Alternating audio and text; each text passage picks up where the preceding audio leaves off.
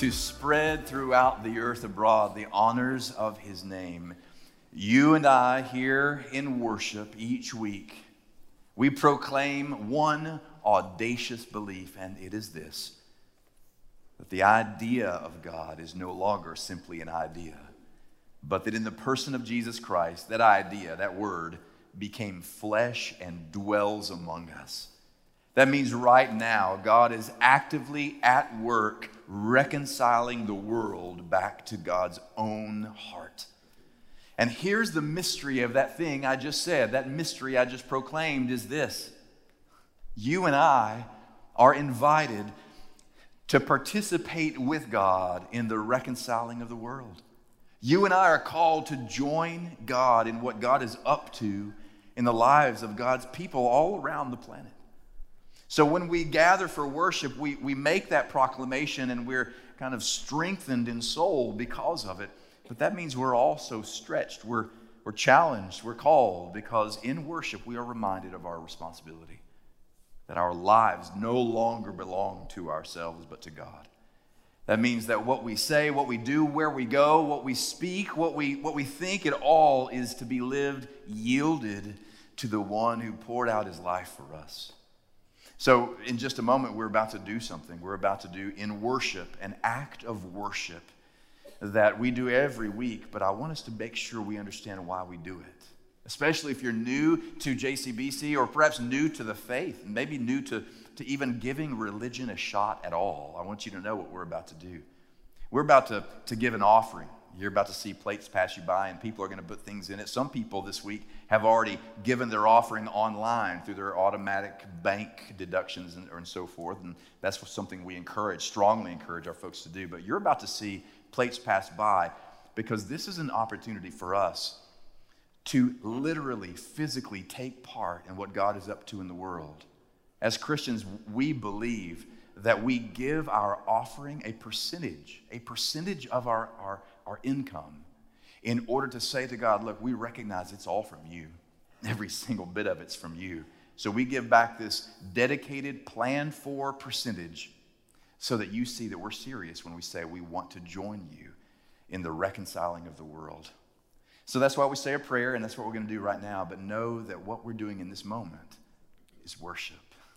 Let's bow together in a word of prayer. God, we, we do hope that you hear us when we say this offering is more than just ritual.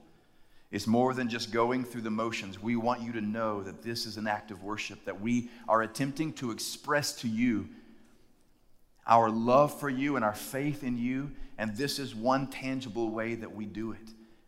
We want you to receive. We pray that you will. We pray that you would receive what we give you now, that we may, in some humble way, participate in your loving the world back to your own heart. Take it now, Lord, and bless what we give in the name of Jesus Christ, who gave us life. Amen. I want to encourage you to turn with me, please, in your Bibles to Exodus chapter 20. And we will be in verse 12 of Exodus 20. And as you're turning here in the sanctuary, I invite the rest of our church family who is worshiping in the Family Life Center to turn in your Bibles to Exodus 20 uh, verse 12, as well as those tuning in online, our extended family who may be away traveling still this summer. Uh, grateful that you would join us for this ongoing study. So here we are, before we read our text, so here we are in the middle of our ongoing exploration of the book of Exodus. We are now looking at each major section in the book of Exodus, the story of our freedom, a liberation from tyranny, a liberation from the enslaved mind of Pharaoh in Egypt. And, and so far, what we have said is the first 15 chapters of Exodus is all about getting out of Egypt. It's all about being set free and being liberated from the enslaved world of Egypt. Now, chapters 16, 17, and 18 are all about wandering in the wilderness. And, and, and it, it chronicles a freed people asking themselves some hard questions Do we really want to be free?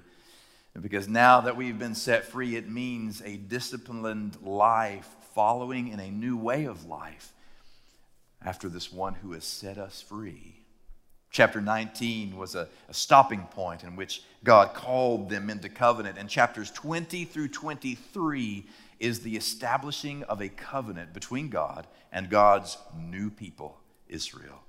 And that's where we find ourselves today, right in the middle of chapter 20, because in that section of 20, 21, 22, 23, that covenant making is where we find the Ten Commandments. And thus far, we've studied uh, kind of the anatomy of the Ten Commandments. And what we've recognized about the Ten Commandments is that the first three commandments are really all about God, about uh, there should be no other gods before me, there can be no graven images, because because no one can imagine the greatness of God's own character, right? And, and the third one, don't take the name of the Lord in your vain. And that means if you are called by my name, don't live in a way that's contrary to my character, right? So the first three of the, of the Ten Commandments we said are all about how to love God. But we said the last six, five through 10, are all about how to love people, how to love your neighbor and last week we examined how commandment number four acts as a kind of linchpin between the first three and the last six. That allows there to be in Sabbath worship the opportunity for us to come in here and be provoked in the heart and in the mind and in the soul, that we may be able to imagine in Sabbath worship, the fourth commandment, that we might imagine what it looks like to love God and to love people. So today we find ourselves in the fifth commandment, and we find it in verse 12. Would you read with me now? Honor your father and your mother so that your days may be long in the land that the Lord your God is giving you. Today, as we drill down into this one verse, you know there are sermons in which I preach 30 verses at a time. So we're given equal time here. So now we have one verse today, just one. And as we drill down into this one verse to imagine what it really looks like to honor our father and our mother, I want us to have three guideposts to guide us along, three stopping points, words to help you if you're taking notes to help us navigate our journey into the truthfulness of this verse. Today, I want us to talk about stone tablets, Hallmark cards, and putting the fun back in dysfunctional. Stone tablets, Hallmark cards, and putting the fun back in dysfunctional. Let's pray together. Lord, Lord, we are grateful for the opportunity to open your word, and we are humbled by the possibility that we might be, might be strengthened by it. In this moment, we pray that you would free our minds and hearts from whatever burdens are weighing us down. That for just a while we may be able to consider the truth of your, of your holy word and be transformed by it. Lord, may the words of my mouth and the meditations of all of our hearts simply be acceptable to you, our rock and our redeemer.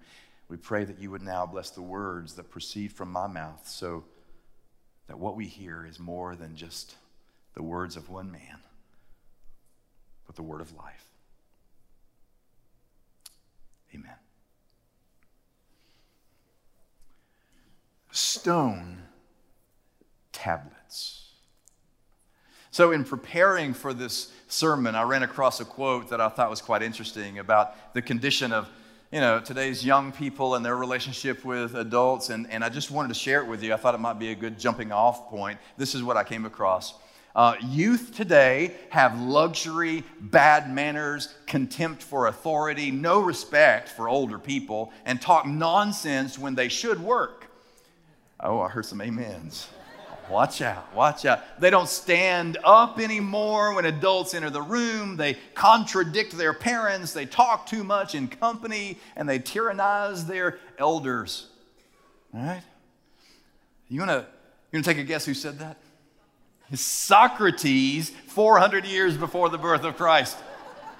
All right, so just to give us a little pause, let's pump the brakes on ourselves. This generational gap is not a new thing. There has been always this intrinsic tension between one generation and the next, and that is why. Etched in tablets of stone, one of the ten words from God about how to be a people of God is an instruction, a command to honor your father and your mother.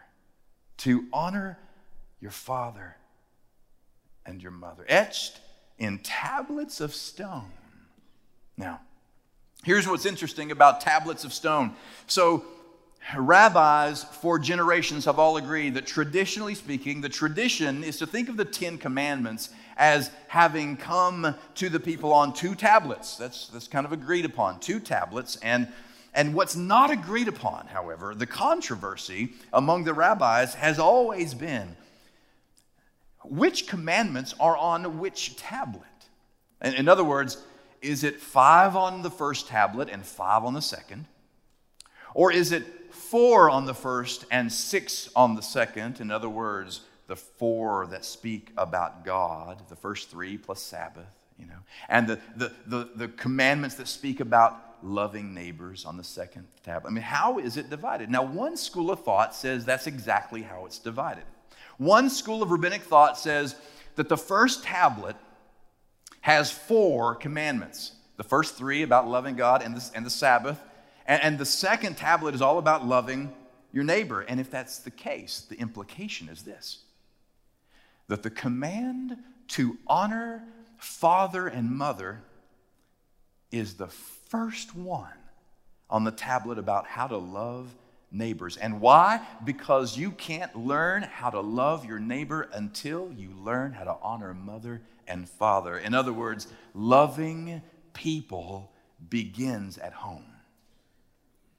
Loving and learning to love people in this world, uh, our neighbors, as well as Jesus extended it later to include enemies, it begins with first, on the first commandment of the second tablet, learning to honor father and mother. Now, that's one school of thought. The other school of thought is to say, no, they come five and five.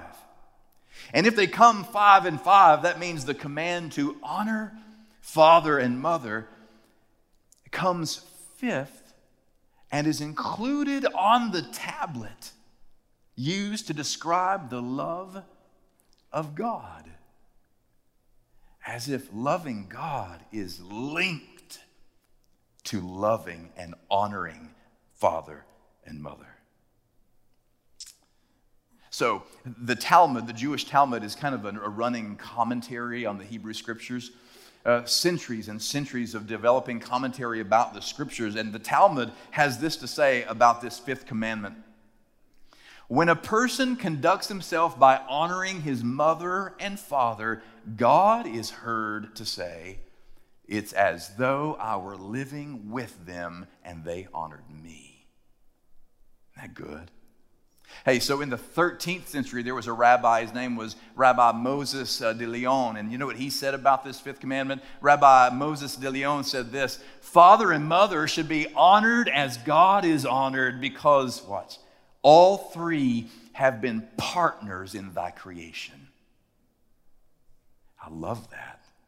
In fact, I'm going to just kind of add my own commentary to that. The truth is, regardless of what you think about father and mother, regardless of the condition of your relationship with mother or father, I, ju- I just want to r- ride the coattails of Rabbi Moses de Leon and say that God knew something about the DNA of your father and the DNA of your mother and allowed that conception to happen so that the world would receive the singularly unique DNA of you. You are unique in this world, and you are not an accident. I love what Rick Warren says about it. He says, Now, there may be accidental parents, but there are no accidental children. That there are no accidental children in the mind of God because God knows that when your father and your mother, with all their uniqueness and distinctiveness and idiosyncrasies and all that, that makes them who they are, made you, God was up to something. God was up to something. That's why in my favorite psalm of the entire Psalter, Psalm 139, we hear this verse For it was you who formed my inward parts. You knit me together in my mother's womb. I praise you, for I am fearfully and wonderfully made. God partnered with your mother and partnered with your father to create you. And this is not part of the sermon. I just want to give you a little free, you know, like you're not even paying for this, right? This is like free. It might be that you showed up on this campus and maybe the only thing you need to hear today is not anything I have in my notes, but rather this you are not an accident. God was up to something when you were conceived, and God is still up to something in you today. That's why it was etched in tablets of stone. Find a way to learn how to honor father and mother. What does that look like? Well, that moves us from the first part of our sermon, the first movement in which we recognize tablets of stone, stone tablets. It moves us to Hallmark cards. I want to begin this section of our time of study together with a confession. Is that okay? The confession is this I can't stand Hallmark cards. I can't stand them. Listen, if that offends you, in, the best pastoral way possible, I want you to know uh, tough. because the thing is, I just, I, I, now, if you have gotten me a Hallmark card, I just want you to know, you know what I've done? I've gone right to the thing that you wrote to me because when it comes to writing and words, I'm all about that. One of my love languages, one of my primary love languages is, is words. I know that it would surprise you to think that I'm a words guy, right? And, and, and yeah, so words are important, but Hallmark, and it's not just Hallmark, it's just per, bought for, paid for cards don't do it for me, right? And you know, I'm just glad she's not here at church today. My mother in law is the worst at this. My mother in law, I love her. I'd step in front of a train for her. I love her, but she is the worst. She hungers for these, you know, these sappy, you know, touchy feely cards that just kind of ooze and drip with sentimentality. The front of them have like flowers on them. And the inside, the verse is like in iambic pentameter, you know. You know, I thought of you when I saw the comet. I read this card and want to vomit. You know, there's like this. I'm, I'm, I mean, I could write for Hallmark and it might be a little bit more interesting, but there's, I know I've got baggage, but here's the deal. You can't put in a card what's, what's really in your shared experience. And maybe it was backed up because of an experience I had in a grocery store uh, several years ago. I was uh, in another city and, I, and it was Mother's Day, and I had finished preaching, and I went to the grocery store to the card aisle on Mother's Day with all the other dads in the town. And we were picking through, and the, the, the gift, honey, the gift was already purchased, right? But the, the card had not been the card had not been made. So we're there, and all the other dads, and, and, no kidding, true story, this woman from our church is running into the grocery store to pick up something, and, and she makes a joke about all the dads being in there and, and thumbing through the picked over aisles of, of cards, and she said, There's no card in here for me. And I said, Oh, come on. She said, No, really. She said, Nobody can possibly understand the complexity of my relationship with my mother, and God knows no $3 card can capture it. Yeah? And some of you know exactly what I'm talking about. The truth is, the fifth commandment comes with some complexities. Complexities. Honor thy father and thy mother. Yes, but it's a little complex. It's like the three mothers who were gathering and bragging about their sons. The first mother said, You know, my son is the best because my son put me on a cruise around the world. The second mother said, That's nothing. My son threw a party and catered it and flew in every family member from uh, all across the country to take part for, for me. And the third mother said, That's nothing.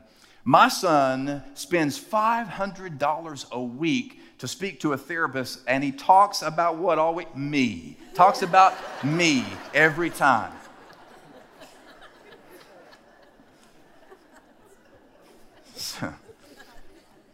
there are some complexities when it comes to honoring father and mother. What do I mean by that? I mean this. When we come to this text, this one verse, for some on campus today and some tuning in, you know this is an easy one. This is easy because there are some for whom this absolutely makes sense. And you're like, yeah, of course I would honor father and mother because you are able to point to a childhood in which you were raised in an environment of, of unconditional love, and you saw sacrifices being made, and you were protected, and you were loved, and encouraged, and affirmed. And, and you look at your life today and you say, you know what, I'm here because of some sacrifices made by her and by him. And so thanks be to God. So you hear the fifth commandment, and you're like, well, of course. But I just want to speak respectfully of, of the, the, the truth. We're a diverse church with diverse experiences, and the the reality is, I guarantee you there are those among us here today in worship for whom that's not the story of the childhood. And there are some for whom Mother's Day and Father's Day and, and those special days are not quite the same experience. And I don't know, and maybe there's a number of reasons why. Maybe there was abuse. Uh, or maybe there was neglect or abandonment. Maybe something was said. Or maybe something that should have been said was not said, or something was done that shouldn't have been done, or vice versa. All of that to say, when you read this text, you need somebody to look you in the face and say, somebody understands this is more complex than it seems, this command to honor your father and your mother. But with everything in my heart, I want you to know you still can. I want you to know that you can still live in obedience to the fifth commandment, regardless of your experience, past, present, or future, with your, your, your parents or those who raised you up. And it all boils down to the context in which this was written. To understanding the background of this commandment, because the, the words there in the text say honor. Honor your father and mother. The word in Hebrew for honor is kabed. Kabed is a word that means uh, to weigh heavy or to ascribe weight to, to be heavy or to give weight to. In other words, to ascribe significance and importance, to take something seriously. Now, later in Exodus, a word is given that is the opposite of kabed, and the word is, it means to take lightly. So when we read here, uh, honor father and mother, it's not simply saying obey father and mother, submit to father and mother, or even like father and mother. It's saying ascribe to your father and mother the appropriate weightiness and gravity and seriousness of their worth, their value, their dignity, their esteem in the eyes of God. And why? Because God is speaking here to a people who, if they looked up and looked around them, their neighboring cultures were not treating their elderly that way.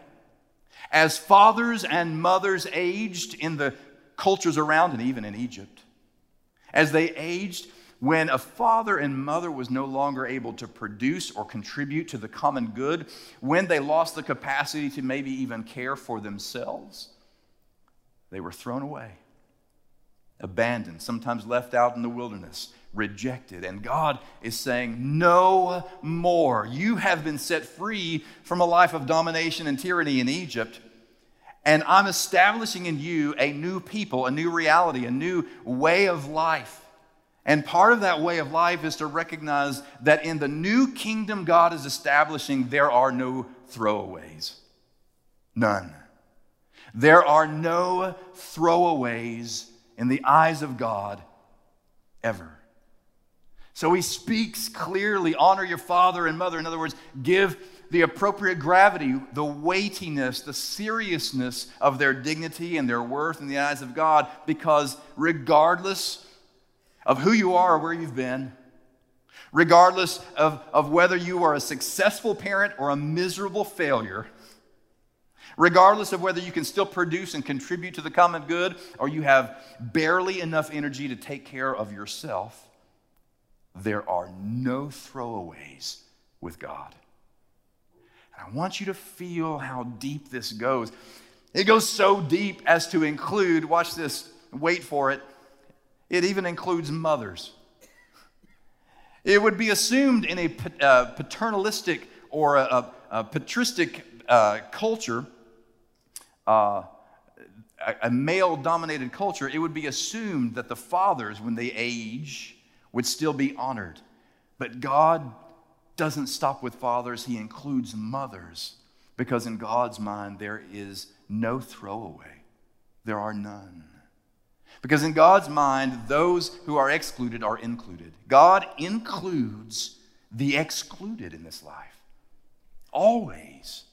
In fact, that is why the stories about Jesus' life are so transforming. The best stories about Jesus in the gospel are about that truth. It's an eternal truth about God. God includes the excluded.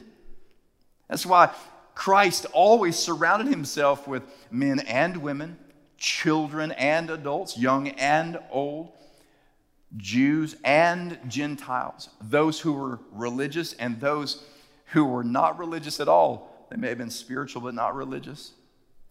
He includes them all because in his economy and in his kingdom, there are no throwaways. So, what's the point?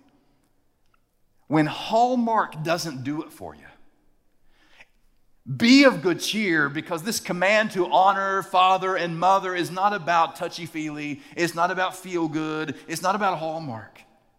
It's about learning to ascribe to your father and your mother the appropriate level of weight and gravity so that despite their failures and despite their successes, you are able to see in them the dignity that God put in them in order to obey the fifth commandment. Fifth commandment. Now, it's true. There are tablets of stone. This is so important, it gets engraved in stone tablets. And it's true. Hallmark doesn't do it, but that's okay because it's about something deeper than what Hallmark could do. But that leads us to a question how? How do we do it then? That leads us to the, the last part of the sermon. Well, how? By putting the fun back in dysfunctional. By putting the fun back in dysfunctional, I want to give you four practical tips about how you can honor the fifth commandment, honor your father and mother, regardless of where you've been, what your story is, regardless of how highly or lowly you have esteemed your parents thus far. And despite even those places those scars that we bear that are so tender that they still hurt when you poke on them, you can still honor.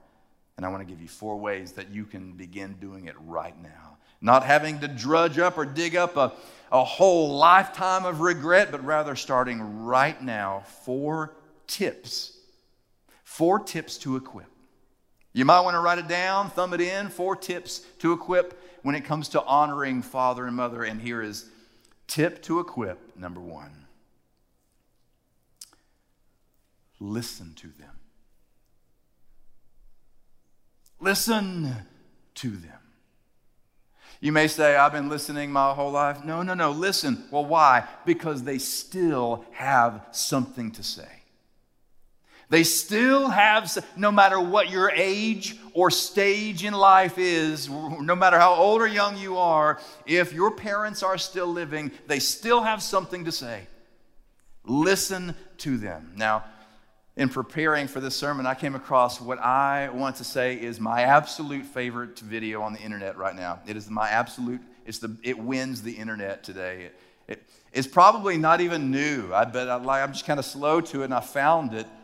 And I want you to know that when we are young, and by young I mean when we are born, we think that our parents are like infallible. When you are a baby and a toddler, you, you think that mom and dad, what they say, if mom and dad said it, well, that's darn near close to having God say it. So that's the closest thing we've got. So, so, so when you're young, everything that they say, you hear it and you listen to it and you believe it. In fact, just to illustrate this point, so I came across this video, and maybe you've seen it, of these toddlers. They're two twin girls and one boy, and they're fighting, they're arguing about whether or not it's raining outside or sprinkling outside. There's a huge difference between sprinkling and raining. And the little boy's mother is, is the one who said, no, no, is, is sprinkling. So he's advocating because he listened to his mother and believes that, well, the twin girls are like, but no, no, my mother said it's raining. And so they enter into this debate, but I want you to feel the level of belief as they have listened and just absolutely delight in this video. Take a look. Oh, it's raining. No. Hey, it's raining. No, it's raining. No, it's sprinkling. No, it's raining. My mom told me it was sprinkling. It was raining. No. My, is. Mom told me it was not raining. My mom said it is raining. No, my mom told me it was sprinkling. Because my mom said raining. Mom is raining. No, it's not. Yes, it is. No, you're pretty.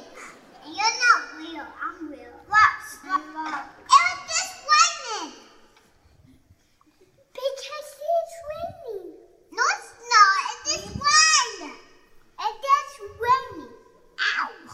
Okay, it's raining.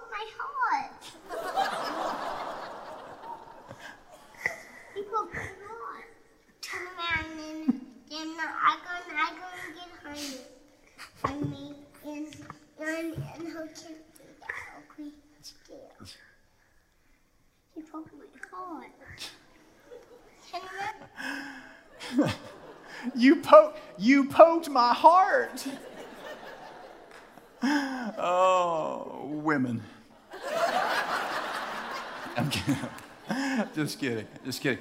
So, my favorite part in the argument, my favorite part of the argument was he thought he would try the tactic of diversion. He's like, no, it's sprinkling. No, it's raining. No, sprinkling. No, it's raining. You're pretty. Did you, did you catch that? You're pretty. And, and then he went with the, you're not real. I'm real. Which sounds a lot like the arguments I have with my wife. I'm like, she's winning, and so that you're pretty. No? Okay. But listen to the passion with which they were advocating because they listened to their mother, and their mother told them what was going on. So listen, there was a time when whatever mother or father said was golden, it was truth, it was infallible. I just want you to know that my children have gotten out of that stage. Gotten out of that stage. There are days, I promise you, when I feel like I am the dumbest person my children know. Because I will say something, I'm the dumbest person they know. Because, I will say something and they will have this look on their face as if to say, Dad, would you catch up? Just catch up because they're there. Good, Dad. That's a good comment, Dad. That's great. The only solace I take is in the wisdom spoken by Mark Twain, who said, When I was a boy of 14, my father was so ignorant I, I could hardly stand to have the old man around. But when I got to be 21, I was astonished at how much he had learned in seven years. it comes around, see, but here's, the, here's my point. My point is, I don't care how old you are, where you are, what stage or age you happen to find yourself. Listen to your parents. They have something to say, they have something you don't have, which is a bundled, gathered collection of human experiences that outnumbers yours. The reason the two toddlers were so, so passionate is because they knew the mother had something they didn't have. The mother had some intel they weren't privy to, had some experiences that they weren't privy to. They'd been out in the world. They, the mother had seen the world. The truth is, Your parents still have something to say because they have a unique vantage point in doing this life, and you have not made it to that point yet. I'm amazed, and I shouldn't be, but from time to time, I'm like, you know, you, you would think, you know, Laura and I have been around the world a bit. We've been to some places, we've gone to some school, had a lot of school, and yet it, it never ceases to amaze me. My mother or my father, who didn't have the same privileges and didn't have the same opportunities as I, they'll say something, and I'm, I'm like, okay, yeah. That's, I hadn't, th- because their experience, Laura's father, Laura's father, my father in law, uh, didn't finish high, high school, didn't have a high school diploma, joined the Navy, lived life, worked his fingers to his bones for his family. And yet, he has a certain gathered experience. In the Bible, we call that wisdom from below, is what we call it. Experienced life. And from time to time, from the observations he's made in his human encounters with people, he will say something, and I will be, yes, yes. One of the ways you can honor father and mother is simply listen. You may be surprised. Listen. The second tip to equip when it comes to honoring father and mother is simply this forgive them. This is a little more difficult, and I want to speak respectfully to those for whom this can be more difficult. Forgive them because they are not perfect and neither are you. There is no perfect parent. Every parent is flawed. Here's the one universal truth about me I know I will screw up my boys somehow. I've said from the time they were born, look, I hope to bless them. I hope to teach them some things. I hope to encourage and guide them along the way. But I guarantee you, I will screw them up somehow. It will be my boys who will spend $500 a week on therapy. Be like, my dad used to tell stories about me in church, and I can't, you know, and so. Yeah, I mean, so we're not, none are, are perfect, and some in our imperfections have a, a way of leaving a pretty big path of destruction in our wake. And your key to freedom is to forgive them. And I don't know what they did, and I don't know what that scar is that, that you have that when you, when you press on it, it still hurts. It's so fresh. It still hurts. And maybe they did things they shouldn't have done. And maybe they said things they shouldn't have said, or, or maybe vice versa. They, they, they avoided doing the things that you needed or needed to hear. But forgiving them doesn't say that all that's okay. Forgiving them doesn't say, I am perfectly fine with everything that you did to harm, harm me or hurt me. Forgiveness does not okay the behavior. Forgiveness sets you free from being enslaved to the memory of it. See, when, when we don't forgive, and this applies to parents or to anyone who has harmed us, it's like we wear this, this big, heavy chain around our neck. And, and we wear it around everywhere we go, this chain that bears down on us. And, and we think, we think that as long as we don't forgive, we'll keep them under this weight. But they don't feel the same weight the same way you do. And the only person who's enslaved is you in this. But heads up, because here's what you and I tend to do we carry this chain of regret or hurt or unforgiveness around, and we say to ourselves things like this You know what? My parents never did this. They, they said these things. They, were mis, they mistreated me. They abused me. They neglected me. So with my children, I'm not. In fact, the pendulum's going to swing, and I'm going to be so involved in your life. I'm so up in your business. I'm going to helicopter my way all through your childhood. And I'm going to be so close to your friends, they'd rather hang out with me than with you. That's what I, I'm going to, and what happens without knowing it is now your children begin to say, Whoa, okay. Okay, give me some space. And what you've done without even attempting to do it is you've taken this mantle of chain and weight and burden and placed it upon them now. One of the ways you can honor your parents is to forgive them because in forgiving them, you set not only them free and not only you free, but whoever is watching you free. Yeah. One way to To do that is to forgive. And you say, well, how am I supposed to do that given what I went through? Listen, I want to respect you by saying I'm, nobody has a simple formula for how to get through forgiveness because for many of us, it's a long, lifelong journey. But I will tell you the most powerful tip is this. I heard long ago, let's say it's your father who harmed you. Let's just say it's your father. You begin to pray. As you pray, you begin to imagine your father as a five year old little boy before he did the things he did, before he even knew uh, or harmed, or before, you, you think of your father as a five year old boy, the one who had dreams and hopes and an imagination, and you think about his condition. And in your prayer, you hold up the one who has harmed you, but the five year old version of that one. You hold him up to Christ and you say, Christ, I can't see anything but the, the injury that he has caused me. Show me what he looked like at five years old. Show me how to see him through your eyes so that I can forgive him and in forgiving him, set him and me and others free. So, a tip to equip is not just listen to them, forgive them. Tip to equip number three. It sounds a little strange, but I'm going to I'm going to put it this way mirror them. I heard that Tim Keller once said, Every parent wants to somehow know that they've passed something good on to their kids. I mean, every one of us, we want to, to be able to look at our kids and say, Oh, they got that from me. And maybe that you're a parent and you're not able to do that. Maybe Maybe you have regrets and you're not able to do that. Or maybe you're a kid and, and you're not able to recognize the thing that you received from them as anything worth celebrating. Maybe all, you're like, yes, I received some things and it's not something I celebrate. Maybe I received addiction.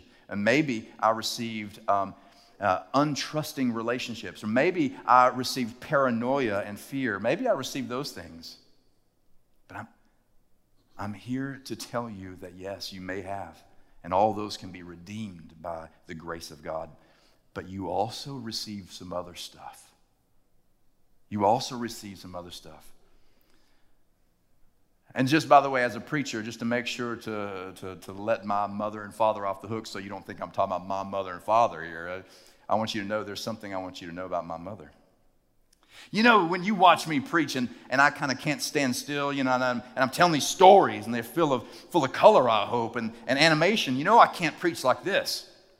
You know, I can't preach my hands and my pockets because I believe that when you tell a story and when you proclaim good news, it's not simply something that you're telling people, it's something that you and they ought to experience in that moment, right?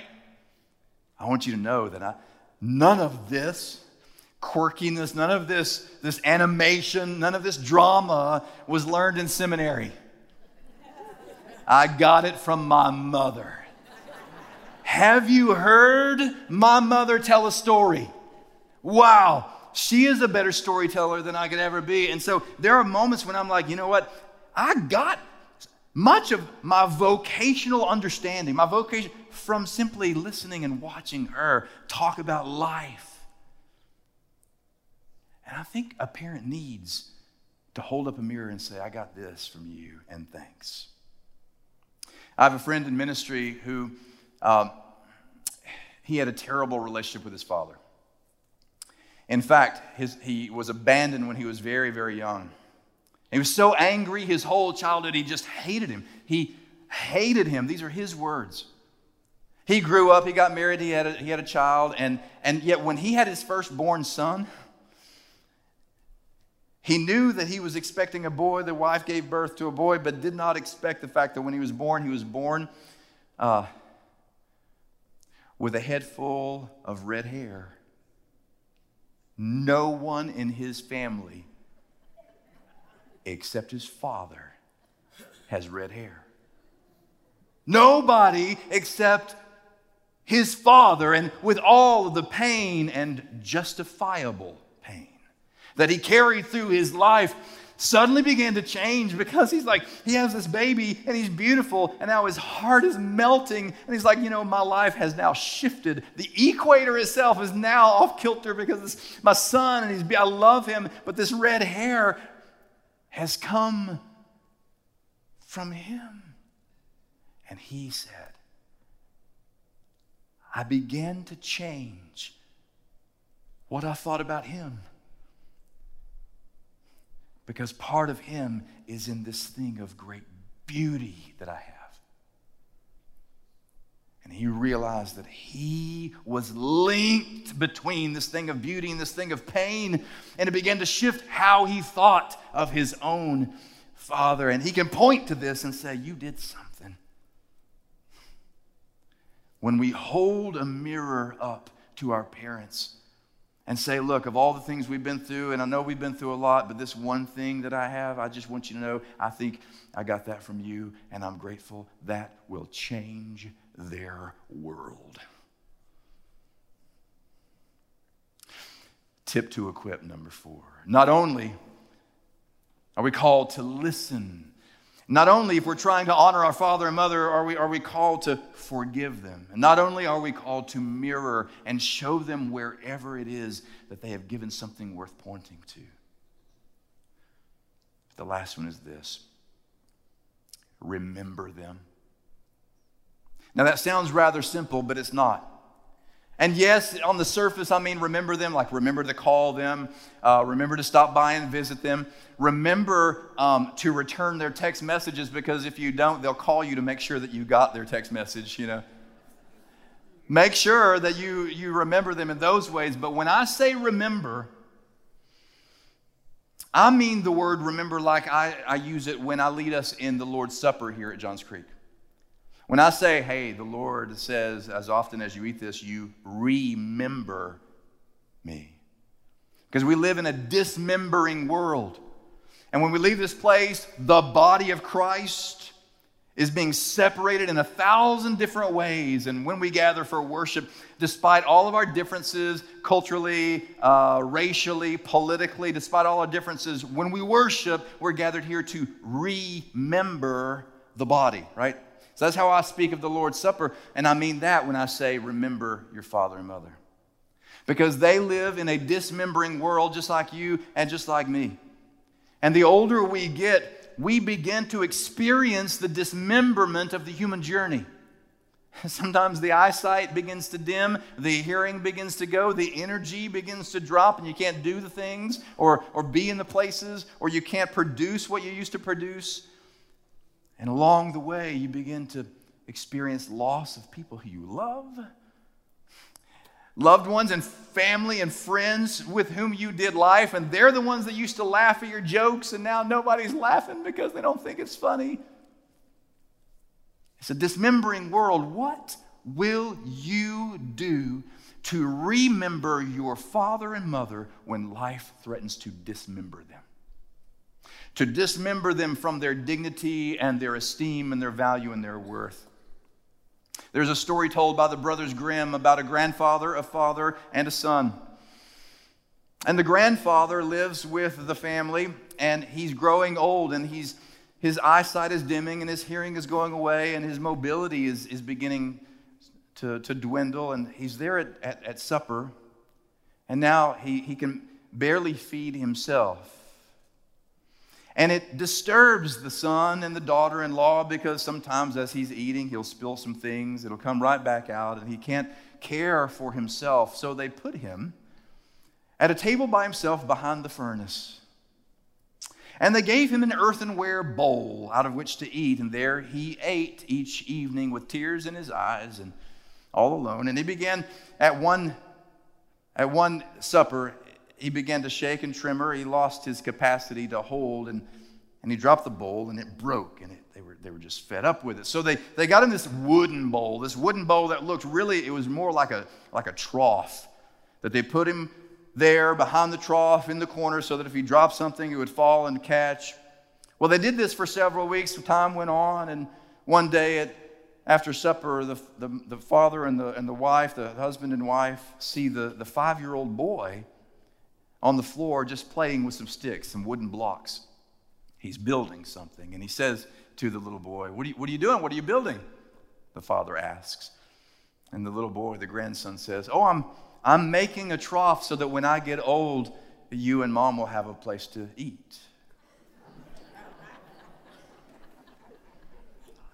and something shifted in the heart of the husband and wife, and they brought him back to the table and spent the better part of his life feeding him and caring for him, recognizing this is how it's supposed to work.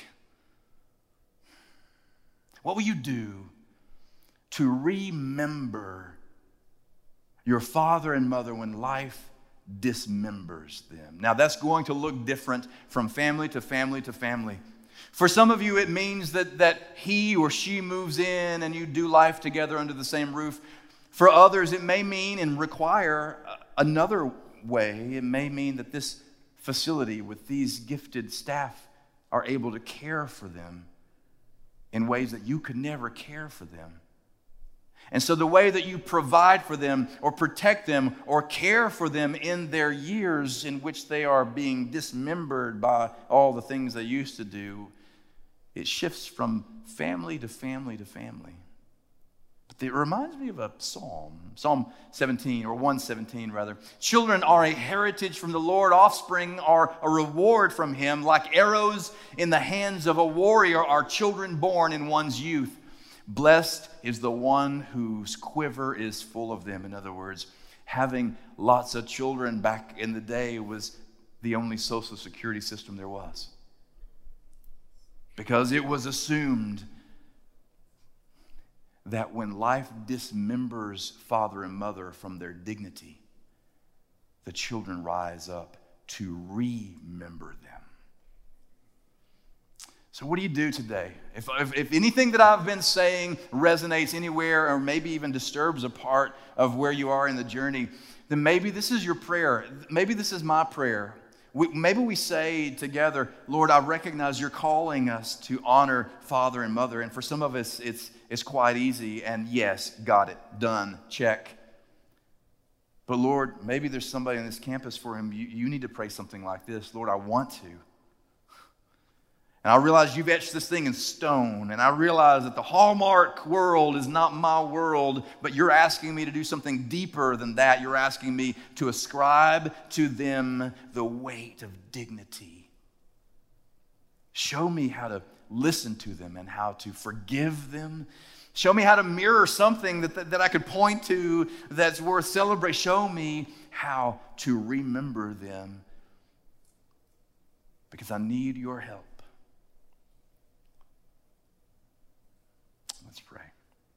God, we stop right now just to pray those things. We recognize that we are called to care for one another. We realize that for those for whom there, are, there is no one around, this is why you put the church upon the earth. This is why your own brother James said, What is pure religion? Religion that is pure and undefiled before God the Father is this to care for widows and orphans in their distress and to keep oneself unstained by the world. Show us, Lord, how to not be stained by the patterns of this world, but rather embrace, to embrace your way of life, which includes honoring father and mother well. We pray these things in the name of Christ our Lord. Amen.